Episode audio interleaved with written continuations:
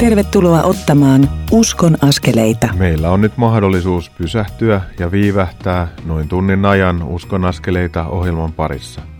Minä olen Mikko Matikainen, tällä hetkellä melkoisen reissuton pastori, joka katselen ihmeissäni tätä poikkeuksellista tilannetta ja luotan samalla Jumalaan.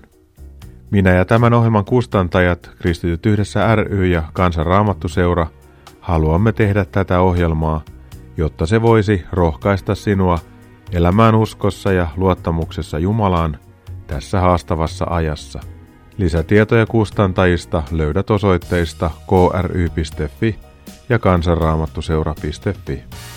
Koen itse hyvin vahvasti, ettei minun tarvitse pelätä Jeesuksen kanssa.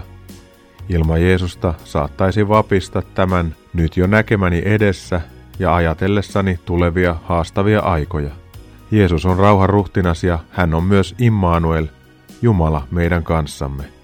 Hän ei ole kaukana, vaan on läsnä meidän peloissamme ja meidän kärsimyksissämme. Hän on itse kärsinyt ja siksi hän voi meitä myös auttaa. Elämme äärimmäisen poikkeuksellista ja pelottavaakin aikaa. Hallitus on ottanut valmiuslain käyttöön ja Euroopan keskuspankki on sitoutunut takaamaan valtioiden lainat – näin valtioiden on mahdollista alkaa rahoittaa yrityksiä ja tukea yhteiskuntansa rakenteita taloudellisen toiminnan miltei pysähdyttyä. Ehkä tällä tavalla voimme välttyä terveiden yritysten konkurssiaalolta, jotka ovat nyt vaikeuksissa ihmisten oleillessa kotonaan. Ihmiset pelkäävät syystä terveytensä, elämänsä ja taloutensa puolesta – Uskonpuhdistaja Martti Luther puhui aikanaan Jumalan oikean ja vasemman käden työstä. Oikealla Jumala vetää meitä luokseen hyvyydellään ja rakkaudellaan. Vasemmalla hän saattaa painaa ihmisen polvilleen, sallia hänelle vaikeita asioita, jotta ihminen pysähtyisi ja kääntyisi elävän Jumalan puoleen. Olemme jo pitkään rukoilleet tähän maahan ja maailmaan herätystä. Se ei ole näyttänyt tulevan yltäkylläisyyden kautta. Onko nyt aika, jolloin Jumala viheltää pelin poikki ja pysäyttää meidät pohtimaan ikuisesti kestäviä asioita ja kutsuu vahvasti palaamaan luokseen? Mieleeni nousevat Jesajan kirjan luvun 30 ajatukset jakeesta 18 alkaen. Kuitenkin Herra vain odottaa, että voisi olla teille armollinen. Hän nousee armahtamaan teitä. Herra on oikeuden Jumala, autuaita ne, jotka häntä odottavat. Sionin kansa, sinä joka asut Jerusalemissa, sinun itkusi aika on ohi. Kun huudat häneltä apua, hän armahtaa, hän kuulee ja vastaa sinulle. Vaikka Herra suo sinulle vain kapean leivän ja niukasti vettä, hän, sinun opastajasi, ei enää kätkeydy. Omin silmin sinä saat nähdä hänet. Aina kun olet eksymässä tieltä, milloin oikeaan, milloin vasempaan, sinä omin korvin kuulet takaasi ohjeen. Tässä on tie, kulkekaa sitä. Jumala on armollinen, oikeudenmukainen ja vanhurskas. Hän vain odottaa, että voisi olla meille armollinen. Hän nousee jo armahtamaan meitä. Hän haluaa kutsua meidät luokseen ja osoittamaan hänen rakkauttaan edelleen myös toisille ihmisille. Hän haluaa ottaa pois meidän rinnastamme kovan kivisydämen ja antaa tilalle pehmeän, tuntevan ja elävän sydämen. Tätä julistaa profeetta Hesekiel omassa kirjassaan. Ehkä meillä on käsillä kipeitä, hengellisiä sydänleikkauksia tässä maassa ja tässä ajassa.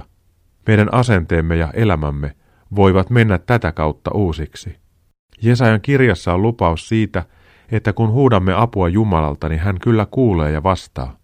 Voi olla, että meillä on tulevaisuudessa aikaisempaa kapeampi leipä ja niukemmin vettä, mutta Jumala ei enää kätkeydy. Saatamme nähdä hänen suuria tekojaan ahdinkomme keskellä. On aika kääntyä Jumalan puoleen ja rukoilla. Silloin on totta se, että kun olemme eksymässä tieltä tai eksyneet tieltä, niin hän opastaa meitä ja sanoo, että tässä on tie, kulkekaa sitä. Yhteiset rukoushetket ja lähimmäisyyden toteuttaminen ovat nyt mahdollisia videopuheluiden, laajempien videoneuvottelujen ja vastaavien avulla. Siunaaminen ei lopulta vaadi meidän kosketustamme. Voimme toisen puolesta rukoillessamme pyytää, että pyhä henki itse tulee ja koskettaa, tai että Jeesus ojentaa rakastavan kätensä, joka on lävistetty ja koskettaa. Toivon tämän ohjelman voivan olla sinulle jonkinlainen Jumalan käden ojennus ja kosketuksen hetki. Uskonaskeleita ohjelma koostuu tuttuun tapaan kolmesta osuudesta, joissa jokaisessa kuulet jonkinlaisen tuokiokuvan. Tässä ohjelman ensimmäisessä osuudessa on kohta puhetta siitä, miten tämä poikkeuksellinen aika pelottaa aikuisia ja myös näkyy heissä.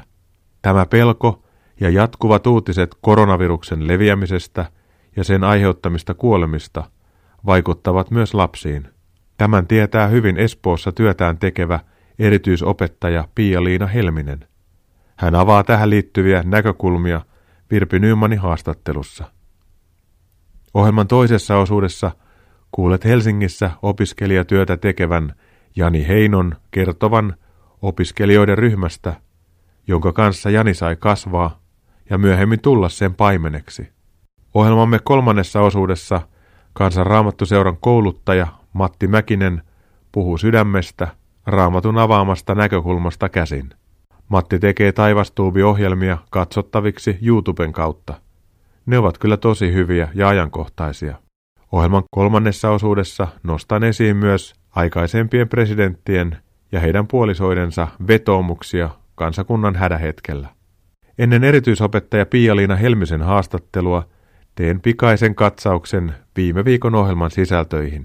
Siinä avasin tuolloin näkyvissä olleita koronaviruksen vaikutuksia ja puhuin vastuullisuudesta, johon tämä aika meitä kutsuu.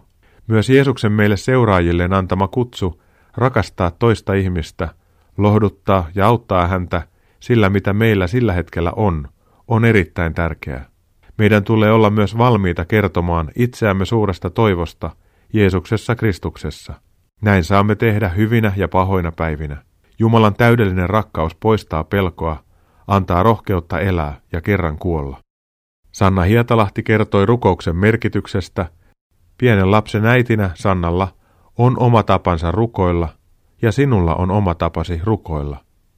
Jumala haluaa kuulla äänemme ja puhua meille. Siksi on viisasta varata päivittäin pieni hetki aikaa olla Jumalan kanssa kuulolla ja hänen sanansa äärellä. Rukous ei ole vain puhetta Jumalalle, vaan se on kaksisuuntaista kommunikaatiota elävä Jumalan kanssa. Ohjelmassa puhuttiin myös Jumalan kutsuvan meitä yhteyteen, jotta voimme saada elämäämme hengellistä vanhemmuutta ja tukea. Samalla Jumala kutsuu meitä olemaan hengellisiä vanhempia toisille. Tähän liittyen Leena Lehtinen kertoi oman kasvutarinansa Virpi Nymanin haastattelussa. Hän on ollut hengellisenä äitinä ja esikuvana tuhansille ihmisille. Tätä kutsumusta hän toteuttaa edelleen monella tavalla. Mikäli haluat kuulla tuon edellisen uskonaskeleita ohjelman tarinat ja niihin liittyvät ajatukset, niin voit kuunnella sen Rakkaan Radio Dayn nettisivujen kautta. Etsiydy Radio Dayn sivuilla Uskon askeleita ohjelman alasivulle. Sieltä löydät ilman musiikkeja kuunneltavissa olevat Uskon askeleita ohjelman jaksot. Nyt on tullut aika kohdata lasten pelkoja ja saada siihen liittyviä muutamia ajatuksia Pia-Liina Helmisen kanssa.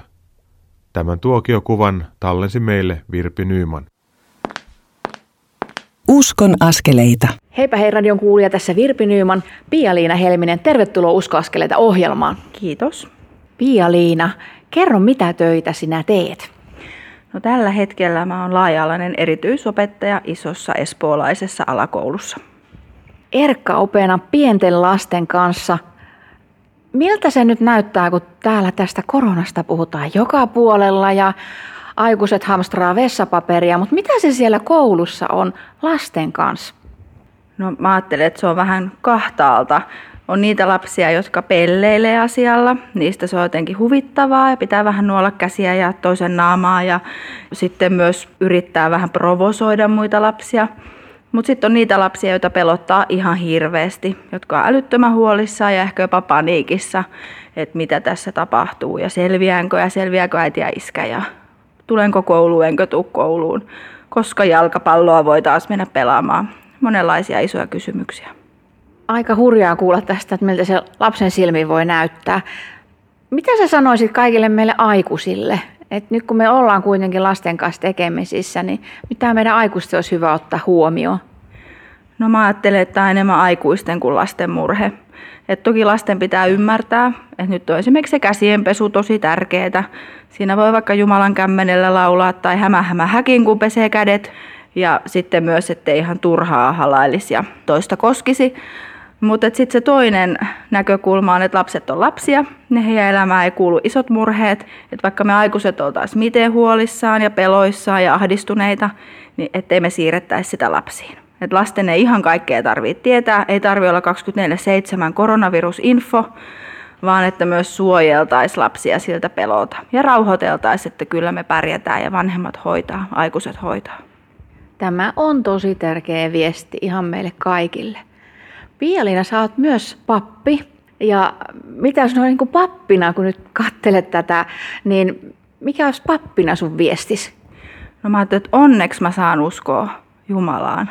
Että onneksi Jumala on totta ja kaikki on paljon isommissa käsissä kuin minun tai Suomen hallituksen tai tämän maailmankaan. Eli jotenkin se semmoinen pohjakallio ja luottamus, että kyllä tästä selvitään. Ja että se olisi myös ehkä lapsille se tärkein, että asioita tapahtuu ja muutoksia tapahtuu, mutta kuitenkin me ollaan Jumalan kämmenellä ja meistä pidetään huolta. Aamen tälle. Voisitko vielä Pielina rukoilla, ja nyt jos oikein erityisesti näiden lasten puolesta, jotka kokee sitä pelkoa ja ahdistusta tässä tilanteessa? Rakas Jeesus, kiitos siitä, että sä haluat, että lapsetkin tulee sinun luo ja oppii sinut tuntemaan. Kiitos, että sä oot ystävällinen ja kiltti ja lempeä. Ja nyt pyydän, että me aikuisetkin osattais olla. Me osattais oikealla tavalla suojella ja varjella meidän lapsia turhalta pelolta ja ahdistukselta. Jeesus, sä tunnet ihan jokaisen lapsen ja sä tiedät ne, joita nyt kovasti pelottaa ja ahdistaa ja ei ole ehkä ketään aikuista, kenen kanssa jutella. Pyydän, että sä lähetät sellaisia turvallisia aikuisia, jotka voi suojella ja lohduttaa. Ja sitten Jeesus, mä pyydän, että sä itse rakastat ja suojelet niin, että ihan jokainen lapsi voisi kokea olevansa turvassa ja voisivat katsoa jotenkin tulevaisuuden ja luottaa, että kyllä kaikki menee hyvin. Jeesus, tätä mä rukoilen sun nimessä. Aamen. Aamen. Pia-Liina Helminen, lämmin kiitos tästä, että jaoit ajatuksiasi. Kiitos. Kiitos Pia-Liina ja Virpi tästä. Tuo haastattelu oli muuten tehty koulujen sulkemispäätöstä edeltäneenä viikonloppuna. Nyt koulut on laitettu kiinni. Lapset tarvitsevat aivan erityisesti vanhempiensa ja naapuruston tukea. Annetaan siis lasten olla lapsia ja suojataan heitä liialliselta koronavirusuutisoinnilta. Puhutaan positiivisia asioita, pelataan lautapelejä tai vastaavia sekä höpsötellään heidän kanssaan. Otetaan aikuisille kuuluva vastuu ja annetaan lapsille suojaa ja turvaa, jota he tarvitsevat. Lasten ei tarvitse tietää kaikkea koronan etenemisestä ja sen tuhovoimasta. Tuo käsienpesun aikana hyräiltävä Jumalan kämmenellä on myös mainio käytännön vinkki. Erässä kansanraamattuseuran julkaisemassa Arkiarmoa videossa oli vinkki siitä, miten voimme rukoilla käsienpesun aikana. Näin rukoilemme ja teemme asioita samalla kun huolehdimme arkisista asioista ja suojaudumme viruksilta.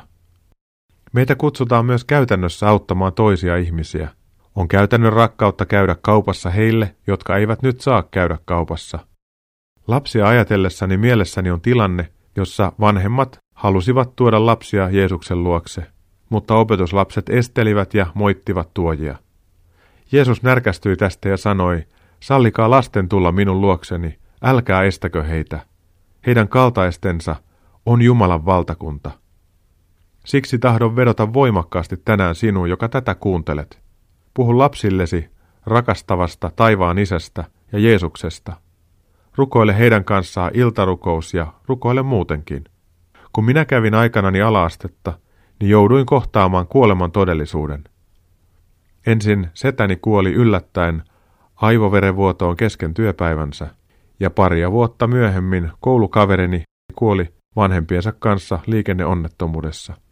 Lapsen perusturvallisuus järkkyi. Kun itkin ja yritin selviytyä, niin äitini lauloi minulle, kyllä tallella on, kyllä tallella on, kyllä lapsille tallella on. Tuolla taivaassa on ilo loppumaton, kyllä lapsille tallella on. En silloin saanut otettua vastaan noiden sanojen syvyyttä, mutta jotain ihmistä suurempaa lohtua niiden kautta kuitenkin vähitellen sain. Ja kun ajattelen tuota menehtynyttä koulukaveriani, niin saan edelleen. En ymmärtänyt silloin sitä, miksi niin tapahtui, enkä edelleenkään ymmärrä. En myöskään ymmärrä sitä, miksi maailmassa riehuu tällä hetkellä koronavirus. Niiden keskellä kuulen kuitenkin ihmistä suuremman kajun. Kyllä tallella on, kyllä tallella on. Tuolla taivaassa on ilo loppumaton, kyllä lapselle tallella on. Kuuntelemme seuraavaksi mustarasta syhtyen laulamana virren 549, joka alkaa sanoin, Isämme, kiitos päivästä, kun varjo illan leviää. Sen jälkeen pääset kuulemaan Uskon askeleita ohjelman toista osuutta ja Jani Heinon tarinaa. Pysy siis kanavalla, kun Uskon askeleita ohjelma kohta jatkuu.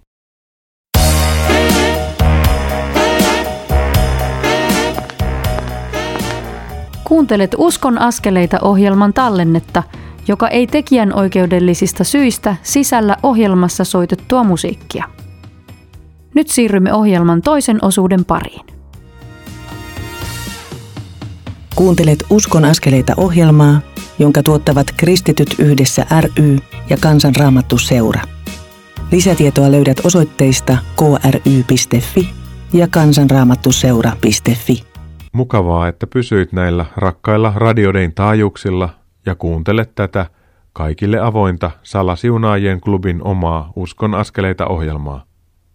Minä olen Mikko Matikainen, tällä hetkellä Sangen reissaamaton pastori ja tämän ohjelman toimittaja. Ennen koronaviruksen aiheuttamia toimia tapasin Jani Heinon ja nyt saat kuulla, mitä Jani kertoi. Uskon askeleita. Mikko Matikainen tässä, mä olen Radiodein studiolla ja mua vastapäätä on Jani Heino. Jani, sydämellisesti tervetuloa Uskon askeleita ohjelmaan. Kiitos, että sain tulla ja mukava olla täällä. Jani, mä tunnen sut työtoverinani kansanraamattuseurasta ja sä teet Helsingissä opiskelijatyötä. Miltä tämä työ tuntuu? Se tuntuu oikein hyvältä tehdä tätä työtä, koska mä näen siinä paljon merkitystä, että opiskelijat ja nuoret aikuiset, ne on vähän niin kuin siinä ikävaiheessa, että siinä niin kuin nakutellaan vähän niin kuin viimeisiä palikoita paikalleen, että millainen aikuinen musta on tulossa. Ja mä näen, että se olisi hyvä, jos siellä olisi semmoinen palikka kuin, että mä olen Jeesuksen seuraaja ja että mä olen tämmöinen rukouksessa kulkeva, Jumalaani yhteydessä oleva aikuinen ihminen, joka etsii, että mi- missä Jumala haluaisi mun olevan ja mitä tekevän.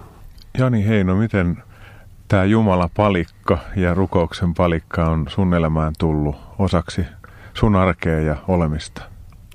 No mä sanoisin, että Jumala alkoi mua puhutella joskus ehkä mun oman rippileirin jälkeen aikoinaan. Mulle rippileiri ei ollut mikään semmoinen maata mullistava kokemus, niin kuin monille ehkä on. Mutta sitten mä menin seurakuntanuorten joukkoon. Se oli itse asiassa Lohjan seurakunta. Ja mun motiivi oli semmoinen, että mä menin sinne, koska siellä oli paljon nättejä tyttöjä. Se on kyllä aika hyvä motiivi, mutta mitä sitten tapahtuikaan?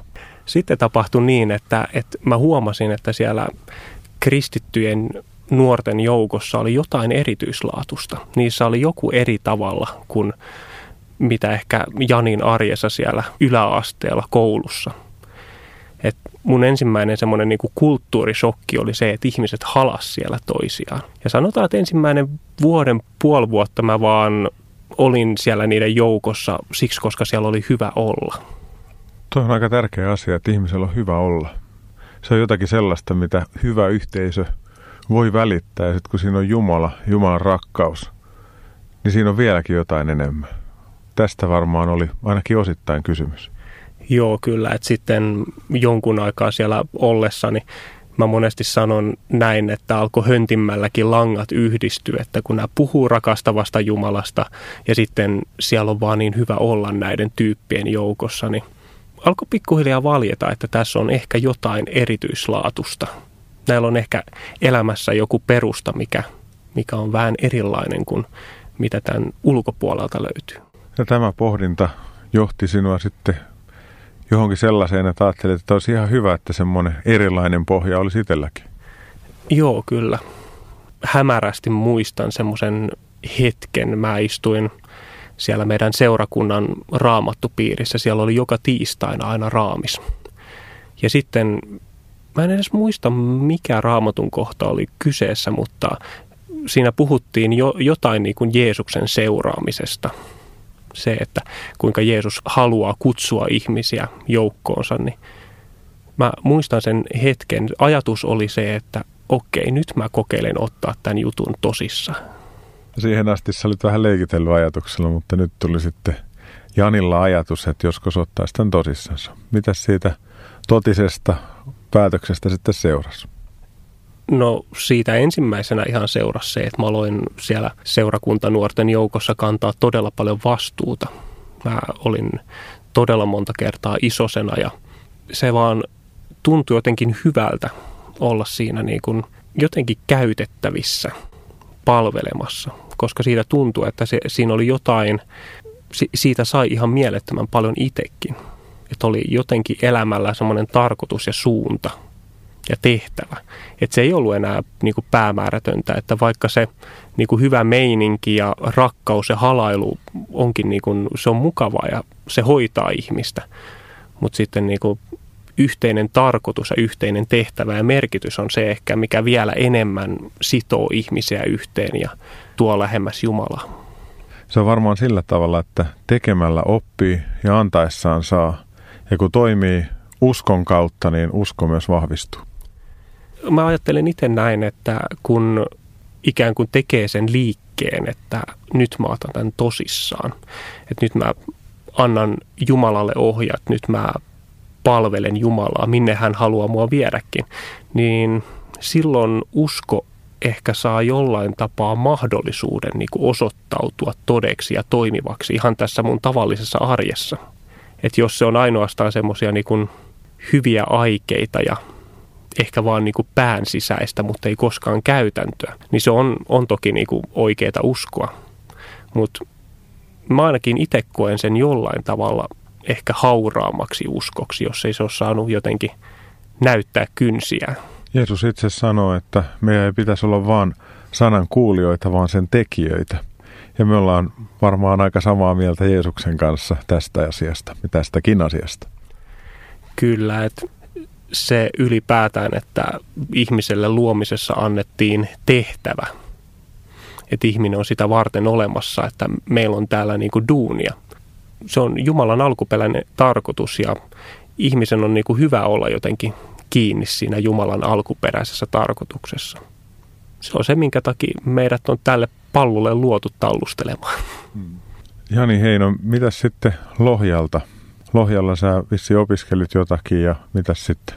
Joo, Lohjalta tuli kirjoitettua ylioppilaaksi ja sen jälkeen mä lähdin diakonia ammattikorkeakouluun opiskelemaan – sosionomiksi ja seurakunnan nuorisotyön ohjaajaksi. Aika lailla sen takia, koska meillä oli semmoinen tosi cool pitkähiuksinen kitaraa soittava nuorisotyön ohjaaja nimeltä Markus. Ja Markus oli vaan niin cool tyyppi ja semmoinen niin henkilökohtaisesti tärkeä opas siinä matkalla. Et mulla tuli joku semmoinen kipinä, että mä haluan olla ehkä jotain samanlaista jollekulle muulle kuin, kuin mitä Markus on ollut mulle. Ja sitten kun sä opiskelit siellä Diakonia ammattikorkeassa, niin samalla ilmeisesti olit KRSn opiskelijatyössä mukana. Kyllä joo, siitä muodostui me ihan todella tärkeä yhteisö mulle siinä opiskeluaikana. Sitten kun mä valmistuin, niin en he, se, se vähän muuttui se niin kuin kutsumus siinä hetkeksi aikaa. Että mä koukkasin tuolta niin kuin sosiaalityön puolelta olin vähän aikaa semmoisessa työttömille nuorille tarkoitetussa hankkeessa töissä ja sitten joku sen vuoden tein lastensuojelutyötä nuorisokodeissa. Ja sitten tapahtui jotakin sellaista, joka johti sua tekemään hommia opiskelijoiden parissa. Sitten tapahtui se, että sanotaan toinen ehkä semmoinen tärkeä ihminen mun elämässä, joka oli mun edeltäjä tässä, Antti – niin hän kysyi multa, että haluaisinko mä jatkaa tässä tehtävässä. Ja mä olin ensin sitä mieltä, että ei musta vaan ole tähän. Että on ihan niin kuin, että e- ei mulla riitä taidot eikä viisaus eikä hengellisyys tähän tämmöiseen hommaan. Mutta sitten mulle kävi todella paljon juttuja, mitkä jo, jollain tavalla Jumala niin kuin tämmöisten elämän tragedioiden kautta ohjasi tälle paikalle. Si- siihen aikaan, kun mä olin siellä lastensuojelussa töissä, oli elämässä muutenkin tosi rankkaa. Mulla oli silloin todella vaikea parisuhde ja mä oon käynyt siis läpi avioeron. Ja sanotaan, että kun miettii millainen tabu monesti avioero on kristillisissä piireissä. Ja mua pelotti se, että mitä jos tämä mulle tärkeä yhteisö hylkää mut. Mitä jos tämä mulle tärkeä yhteisö niin kun alkaa karttaa mua sen takia, että, että mä en pystynyt pitämään mun avioliittoani kasassa. Ja sitten mä pitkän aikaa ihan vaan niin kun en puhunut siitä asiasta, salasin sen asian, mitä ongelmia mulla on.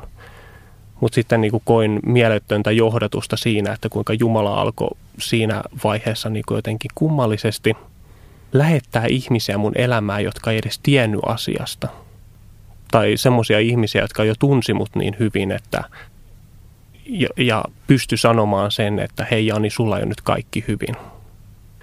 Ja se, mikä sai itse asiassa mut rakastumaan tähän opiskelijayhteisöön, mitä mä nyt tällä hetkellä paimennan, on se, että, että siitä yhteisöstä ei tullut yhtään tuomion sanaa. Voidaan varmaan sanoa, että haavoitettu mies, haavoitettu paimen, mutta lauma, joka rakastaa ja paimen, joka haavoitettunakin rakastaa sitä omaa laumaansa. Kyllä, että mulla on, mulla on vahva henkilökohtainen motiivi tässä, että, että mä oon tälle yhteisölle, mitä mä nyt paimennan, niin mä oon vaan sille ihan älyttömän kiitollinen sille, miten mulla oli sieltä jo silloin pienryhmä ja muutenkin ne kaikki ystävät, jotka niin kuin ei tuominnut, vaan kerääntyi auttamaan ja kerääntyi tukemaan. Ja sitten kun nämä ystävät oli niin kuin nostanut mut sieltä kuopasta, hoitanut kuntoon, se oli itse asiassa yhde, yhdellä meidän leirillä, kun mä olin tota niin, Vivamon kirkossa esirukouspalvelussa. Ja katterin siellä niitä leirillä olevia tyyppejä, jotka iltahartaudessa lauloja ylisti Jumalaa. Ja siinä niin kuin joukossa oli monia niitä tyyppejä, jotka oli mua tukenut ja mua nostanut ja tuonut sitä niin kuin näkökulmaa Jumalan rakkaudesta mua kohtaan. Ja mä näin että kuinka voidaan olla yhdessä niin kuin Jumalan lapsia ja tukea toisiamme. Mä en osaa sitä ehkä tarpeeksi niin kuin selittää sitä hetkeä tai alleviivata, mutta siinä oli just Antti mun vieressä. Ja siinä hetkessä mä sanoin, että ei, Antti mä haluan antaa jotain takas tälle porukalle. Ja mä haluan antaa jotain takas Jumalan valtakunnalle. Ja sitä sä oot kyllä ollut antamassa, kun mä näen sun touhua – hiukan tuossa opiskelijayhteisössä ja mä näen sun lempeyden, rakkauden ja sun silmät, niin mä tiedän, että se lauma, joka on rakastanut sua, niin saa kyllä valtavan paljon vastarakkautta sinulta. Ja se on kaikki Jumalan rakkautta, joka velloo edestakaisin siinä sakissa ja hoitaa sitä. Ja jokainen meistä tarvii yhteyttä, armoa ja rakkautta. Ja sulla on, Jani, se hyvä tilanne, että sä oot saanut aloittaa alusta myös tässä avioliittoasiassa ja, ja sä saat olla naimisissa tällä hetkellä. Kyllä. Et sitten myöhemmin kohtasin nykyisen vaimoni Miran, jonka kanssa ollaan niin kuin, no sanotaan, että Miran kanssa on myös se niin kuin uskon elämä saanut ihan, ihan jotenkin uusia ulottuvuuksia. Mira on ihan viimeiseen asti niin kuin rukouksen ihminen, jos voidaan tämmöisistä ihmisistä puhua. Mutta hänel, hän on opettanut mua niin kuin rukoilemaan säännöllisesti. Mun pakko sanoa tähän väliin, että sen verran tiedän Miraa, että tuohon täytyy sanoa tämmöinen kolminkertainen aamen, mutta ei nyt tällä kertaa laulettuna, että Mira on todellakin rukouksen ihminen. Mutta me saadaan olla Jumalan lapsia, vaikka elämässä sattuu sitä sun tätä. Ja Jumala on niin armollinen, että hän haluaa auttaa meitä uuteen alkuun ja uuteen itsetuntemukseen ja semmoiseen itsensä hyväksymiseen ja sitä kautta myös palvelemiseen. Mä luulen, että radion kuulijoissa on ihmisiä, joilla elämässä ei ole kaikki mennyt niin sanotusti kuin Strömsössä. Ja he tarvii sen Jumalan kosketuksen, että he uskaltaa rakastaa tulla rakastetuksi ja myös tota, olla Jumalan käsissä. Ja mä haluaisin pyytää Jani, että rukoilisitko sinä tämmöisen ihmisen puolesta ja hänen rinnallaan nyt? Jeesus, kiitos siitä, että sun edessä meidän ei tarvi esittää mitään. Kiitos siitä, että sä tunnet meidän ajatukset, tunnet meidän sydämen, kaiken mitä siellä liikkuu.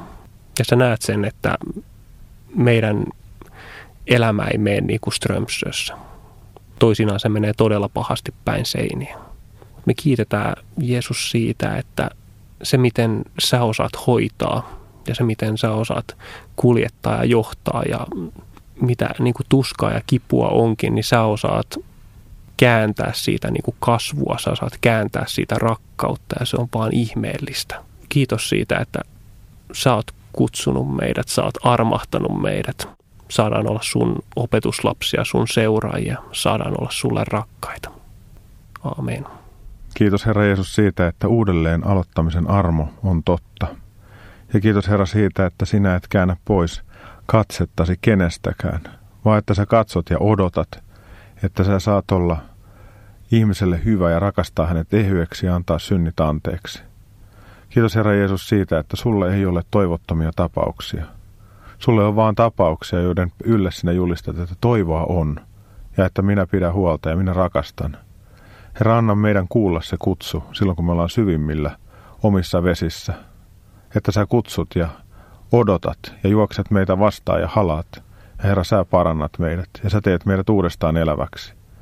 Kiitos Jeesus siitä, että sinä olet totta ja kiitos Pyhä Kolmiyhteinen Jumala, Isä ja Poika ja Pyhä Henki, että sinä johdatat ja sinä rakastat ja että me saadaan ylistää sinua tällaisena kuin tänään ollaan. Ylistys sinulle, Isä, Poika ja Pyhä Henki. Aamen. Jani Heino, sydämellinen kiitos tästä. Kiitokset. Kuuntelemme nyt Carmen Ensemblen ja Tuohuskuoron esittämänä kappaleen Herra on minun paimeneni. Sen jälkeen siirrymme Uskon askeleita ohjelman kolmannen osuuden pariin, jossa kuulet kansanraamattuseuran kouluttajan Matti Mäkisen mietteitä sydämestä. Pysy siis kanavalla, kun Uskon askeleita ohjelma kohta jatkuu.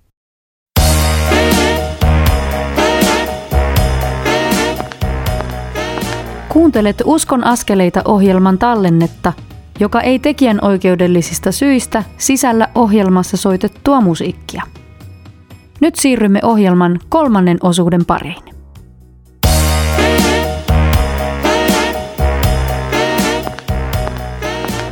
Uskon askeleita. Mukavaa, että olet kuuntelemassa Uskon askeleita ohjelmaa näillä rakkailla radiodein taajuuksilla. Minä olen Mikko Matikainen, kansanraamattuseuran tällä hetkellä sangen reissaamaton pastori, joka keskittyy nyt tekemään työtä radion ja netin välityksellä. Olen kiitollinen saadessani toimittaa tätä ohjelmaa käsillä olevissa haastavissa olosuhteissa. Kaikkien eri tahojen taloudellinen tilanne vaikeutuu näinä päivinä. Siksi haluan pyytää sinua tukemaan taloudellisesti tämän ohjelman kustantajia, Kristityt yhdessä rytä ja Kansanraamattu seuraa. Ilman taloudellista tukea tämä työ ei ole mahdollista, emmekä voi näitä uskon askeleita ohjelmia tehdä. Lisätietoja kustantajista saat osoitteista kry.fi ja kansanraamattuseura.fi. Samassa tilanteessa ovat myös monet muutkin hengelliset järjestöt, vapaiden suuntien seurakunnat ja erilaiset jumalanpalvelusyhteisöt. Muista antaa omastasi myös tänä aikana, jos se on sinulle mahdollista. Itse tein ylimääräisen lahjoituksen siihen Jumalan palvelusyhteisöön, jossa olen mukana. Pyydän sinua tekemään samoin, jotta hengellinen hyvä ja julistus rakastavasta Jumalasta voi kaikua edelleen. Jos sinulle on mahdollista tilata tuotteita tai ostaa palveluja suomalaisilta yrityksiltä, niin nyt on sen aika aivan erityisellä tavalla. Kansantaloudestamme 70 prosenttia tulee kotimaisesta kysynnästä. Tämän ylläpitämisellä me tuemme yrityksiä ja niiden selviytymistä tämän ajan läpi. Hankitaan siis asioita ja tuotteita, joita tarvitsemme pidemmällä aikavälillä vaikka omaan varastoomme odottamaan. Näin olemme mukana yhteisissä talkoissa. Kuulimme ohjelman ensimmäisessä osuudessa erityisopettaja Pia-Liina Helmisen ajatuksia siitä, miten lapset ajattelevat tässä tilanteessa ja millaista tukea ja turvaa he tarvitsevat. Pia-Liina kertoi myös siitä, millaista turvaa usko tuo hänen omaan elämäänsä. Ohjelman toisessa osuudessa Jani Heino kertoi työstään opiskelijoiden parissa ja sen merkityksestä nuorten aikuisten elämässä. Usko osoittautuu Janin mielestä todeksi käytännön tekojen kautta. On hyvä olla sanan kuulemisen lisäksi sen tekijä. Kukaan meistä ei ole täydellinen. Välillä ollaan heikoilla yksilöinä ja yhteisönä. Aina saamme kääntyä elävän Jumalan puoleen. Yhteinen rukous on äärimmäisen tärkeää. Siihen olisi hyvä turvautua tässäkin tilanteessa. Olen odottanut ja kaivannut tällaista koko kansaan vetoavaa ääntä, joka kutsuisi meidät rukoukseen.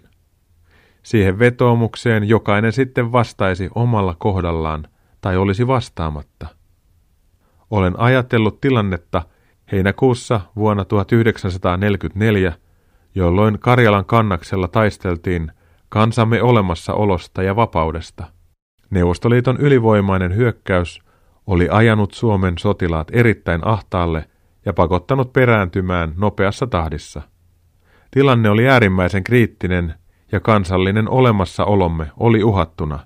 Tuolloin presidentti Risto Rytin puoliso Gerda Ryti julkaisi 16.7.1944 Suomen kansalle yhteisen rukousvetoomuksen, jonka hän luki radiossa. Halki vuosisatojen on tämä Jumala ilmoittanut meille itsensä voimallisena auttajana. Siitä muistutetaan meitä joka päivä, kun radioistamme kuulemme kello 12 lyönnit Turun tuomiokirkosta, kansallispyhäköstämme, joka on kuin tunnuskuva Jumalan halki vuosisatojen ulottuvasta johdatuksesta ja armosta. Siksi ovat juuri nämä 12 lyönnin hetket sopivat yhteiselle rukoukselle synnyinmaamme edestä. Hiljentyköön siis jokainen kansamme jäsen tuona hetkenä rukoukseen kaikkivaltiaan eteen. Pyydän sinua tämän kehotuksen innoittamana kuuntelemaan kello 12 aikaan Yle Radio 1 kanavalta Turun tuomiokirkon kirkon kellojen lyönnit ja rukoilemaan Jumalaa tässä tilanteessa. Voit myös liittyä joka arkipäivä kello 11.55 alkavaan virtuaalirukoukseen etusivun kristuspäivä.fi kautta. Varsinainen rukous alkaa kello 12, eli Turun tuomiokirkon lyönteen kanssa samaan aikaan. Voit myös rukoilla omalla tahollasi ja tavallasi tässä tilanteessa. Jeesus sanoi, että sitä mitä meidän sydän on täynnä, sitä suumme puhuu. Siksi meidän sydämemme on hyvä kääntyä Jumalan puoleen. Meidän oma sydämemme vie harhaan, jos ei se ole yhteydessä Jumalan sydämeen ja sanaan. Työtoverini Matti Mäkinen tekee Taivastuubi-kanavaa YouTubeen. Pidän Taivastuubin jaksoja erittäin hyvinä. Matti puhuu kolmen jakson verran sydämestä. Tulin niistä kosketetuksi ja pyysin Mattia jakamaan ajatuksia sydämeen liittyen myös uskon askeleita ohjelmien kuuntelijoille. Matti teki kuten pyysin ja näin hän asiasta jutteli. Uskon askeleita. Tässä on Mäkisen Matti Kansan Raamattuseuran koulutusosastolta. Mä vedän sellaista YouTube-kanavaa kuin Taivas Tuubi ja tuossa jokin aika sitten niin tein semmoisen opetussarjan sinne aiheesta, mikä on ihmisen sydän ja tulisiko sitä sydäntä seurata. Ja ne ajatukset, joita siellä tuubissa jaoin, niin tota, liittyy sellaiseen kohtaan elämässä, niin mä tuossa jossain vaiheessa mietin, että mitä sydämen seuraaminen meille kristityille oikein tarkoittaa. Mä olin sitä asiaa pohtinut ja mulla oli kesken semmoinen yksi kirja, missä mä luin, luin tota, että onko Jumala todella sanonut, oli muistaakseni sen kirjan nimi. Mä en enää muista sitä kirjoittajaa. Sunnuntai-aamuna, kun otin sen kirjan käteen, niin mä jotenkin mun silmien eteen törmäsi tämmöinen raamatun kohta, että omaan sydämensä luottavainen on tyhmä, mutta viisaudessa vaeltava pelastuu. Se on sananlaskujen kirjassa. Mun täytyy oikeasti niin kuin katsoa, että sanotaanko raamatussa oikeasti näin. Ja vanhasta käännöksestä se löytyi.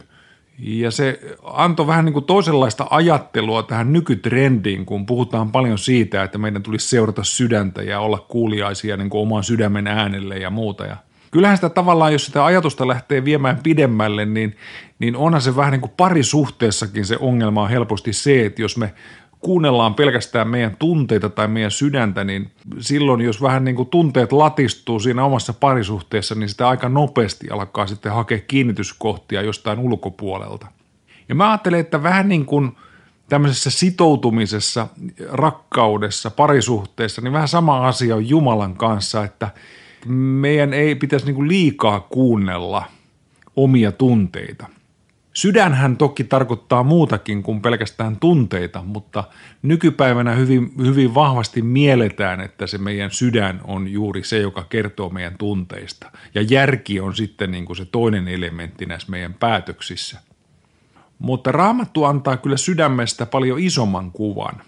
Sydän tarkoittaa jotain semmoista meidän ydin olemusta, mistä lähtee kaikki sanomiset ja päätökset. Ja, ja niin kuin toinen raamatun kohta sanoo, että varjelle ennen kaikkea sydäntäsi, sillä sieltä elämä lähtee, niin sydän on jotain semmoista niin ydintä siinä meidän olemuksessa, että raamattu antaa jotenkin ymmärtää, että senkin jälkeen, kun me tästä fyysisestä ruumiista irtaudutaan, niin, niin se sydän on olemassa siinä meidän henkiruumiissa. Mutta se, että sitä sydäntä ei pitäisi seurata – Eli onhan se ihan selvä, jos me ihmisinä ollaan langeneita ihmisiä, me ollaan syntisiä ihmisiä, niin ei ne välttämättä ne päätöksetkään aina, jotka sieltä sydämestä nousee, niin ole ollenkaan oikeita. Eli tämmöinen johtopäätelmä tälle sydämen seuraamiselle olisi se, että ainoa sydän, jota meidän kannattaa seurata, niin on Jumalan sydän. Ja jotta me saataisiin oma sydän sykkimään sen Jumalan sydämen mukaan, niin meidän pitäisi elää ja olla lähellä kaikkivaltiasta Jumalaa. Ja parhaitenhan se toimii niin, että me ammennetaan itteemme tietoa Jumalasta. Meillä on olemassa Jumalan rakkauskirja raamattu, joka avaa meille Jumalan olemusta. Ja varsinkin Jeesus siellä evankelistojen kirjoittamana ja kuvailemana on se kuva Jumalasta, jonka Jumala meille haluaa välittää. Ja jos me sidotaan oma sydämemme – oma mielemme kiinni siihen kuvaan, jonka Jumala itsestään välittää, niin silloin me ehkä voidaan myöskin luottaa enemmän niihin päätöksiin, jotka meidän sydämestä nousee. Ja silloin, jos me ollaan epävarmoja, niin silloin me voidaan varmaan tehdä vähän niin kuin kideon, että me voidaan rukoilla Jumalaa ja pyytää, että hän näyttäisi meille, mikä on oikea valinta. No joo, mutta tämmöistä pohdintaa siis sydämestä – ja tuolla Taivastuubissa tosiaan haastattelin nuoria ihmisiä ja, ja haastattelin myöskin kollegoja ja, ja yhdessä vähän niin kuin koitettiin löytää sitä vastausta ja jotain tämän suuntaista sitten tota, niin sieltä näistä ajatuksista löytyi. Mutta hei, näillä sanoilla niin siunausta sun elämään ja pidetään sydämemme kiinni Jumalan sanassa. Kiitos Matti näistä näkökulmistasi. Matti päätti ajatus sikermänsä sanomalla, siunausta sun elämään ja pidetään sydämemme kiinni Jumalan sanassa. Tuo kehotus nostaa mieleeni presidentti Kyösti Kallion kehotuksen jouluna 1939 rintamalla taistelleille sotilaille. Presidentti kirjoitti, Kehotan kaikkia, jotka tänä vakavana aikana palvelevat isänmaata, lukemaan raamattua. Esi-isämme ovat vuosisatojen kuluessa sekä ahdingossa ja vainossa että rauhanpäivinä ammentaneet siitä elämää, voimaa ja lohtua. Nykyhetkenä kansamme tarvitsee Jumalan sanan uudesti luovaa voimaa. Omaksukaamme nöyrällä sydämen uskolla sen siunaukset. Lopuksi presidentti Kallio siteerasi sananlaskujen kirjan luvun 14 jaetta 34, joka kuuluu tuolloin käytössä olleen raamatun käännöksen mukaan näin. Vanhurskaus kansan korottaa, mutta synti on kansakuntien häpeä. Tämän innoittamana haluan rukoilla kanssasi nyt presidentti Kallion sanoin, kun hän rukoili Suomen puolesta talvisodan aikaan. Taivaallinen isämme, katso armossasi kansamme puoleen. Sinä olet luonut sen ja rakastat sitä. Sinä näet, että se on mitä suurimmassa vaarassa. Siksi rukoilemme sinua. Herra, auta meitä hädässämme, äläkä anna meidän hukkua. Lahjoita kääntymys, synnin ja laittomuuden teiltä, jotka johtavat kansamme tuhoon. Herra, armahda meitä. Herra Jeesus Kristus, ilman sinua olemme voimattomia, hävittäviä voimia vastaan, jotka tulvivat kansamme yli ja myrkyttävät sen. Siksi me kerskaamme sinun voitostasi pahuuden henkivaltoja vastaan, joiden vaikutukset ovat joka päivä sanoin ja kuvin julkisuudessa nähtävissä. Herra, sinä olet kolkata ristillä voittanut pimeyden vallat. Niiden täytyy väistyä myös tänään, koska ylistämme sinun nimeäsi niiden ylitse. Tähän me uskomme, sillä sinä voit myös meidän aikanamme varjella ihmiset saatanalliselta eksytykseltä. Herra, armahda meitä. Auta meitä pyhän henkesi kautta ryhtymään omassa elämässämme taisteluun syntiä vastaan ja olemaan kestäviä loppuun asti. Tee meidät kansamme keskellä merkiksi sinun vapahtavasta armostasi. Täytä meidät niin sinun rakkaudellasi, että me tulemme kuuliaisiksi sinun käskyillesi. Rakkautesi olkoon meissä se voima, joka voittaa pimeyden vallat kansastamme. Herra Jeesus Kristus, kaiken me voimme sinun kauttasi, siihen me uskomme. Armahda meitä. Aamen. Nyt on tullut aika antaa muutama ajatus tai virike alkaneeseen viikkoon. Yksi. Rukoile tavallasi tämän kansan ja sen johtajien puolesta. Rukoile samalla kaikkien kansojen ja kaikkien kansakuntien johtajien puolesta.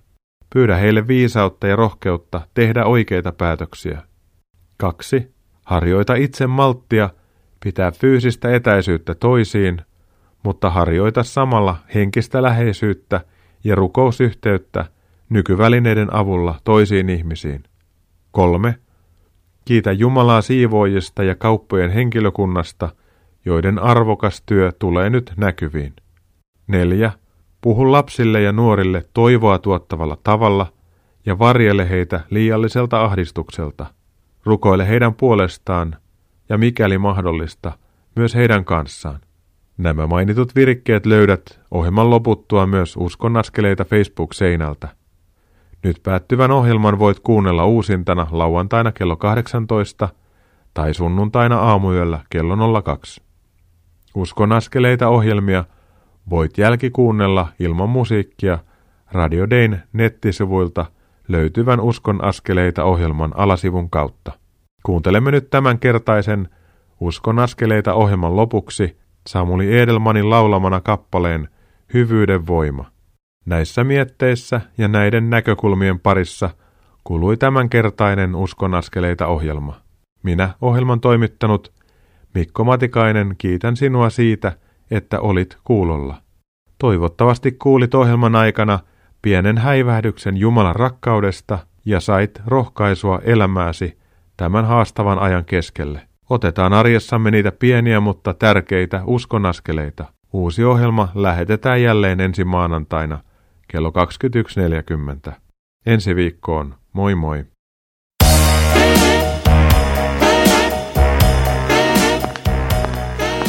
Kuuntelit juuri Uskon askeleita ohjelman tallenteen. Tekijän oikeudellisista syistä tämä tallenne ei sisällä ohjelman lopuksi soitettua musiikkia. Kiitos, että kuuntelit. Siunattua päivää ja hyviä uskon askeleita.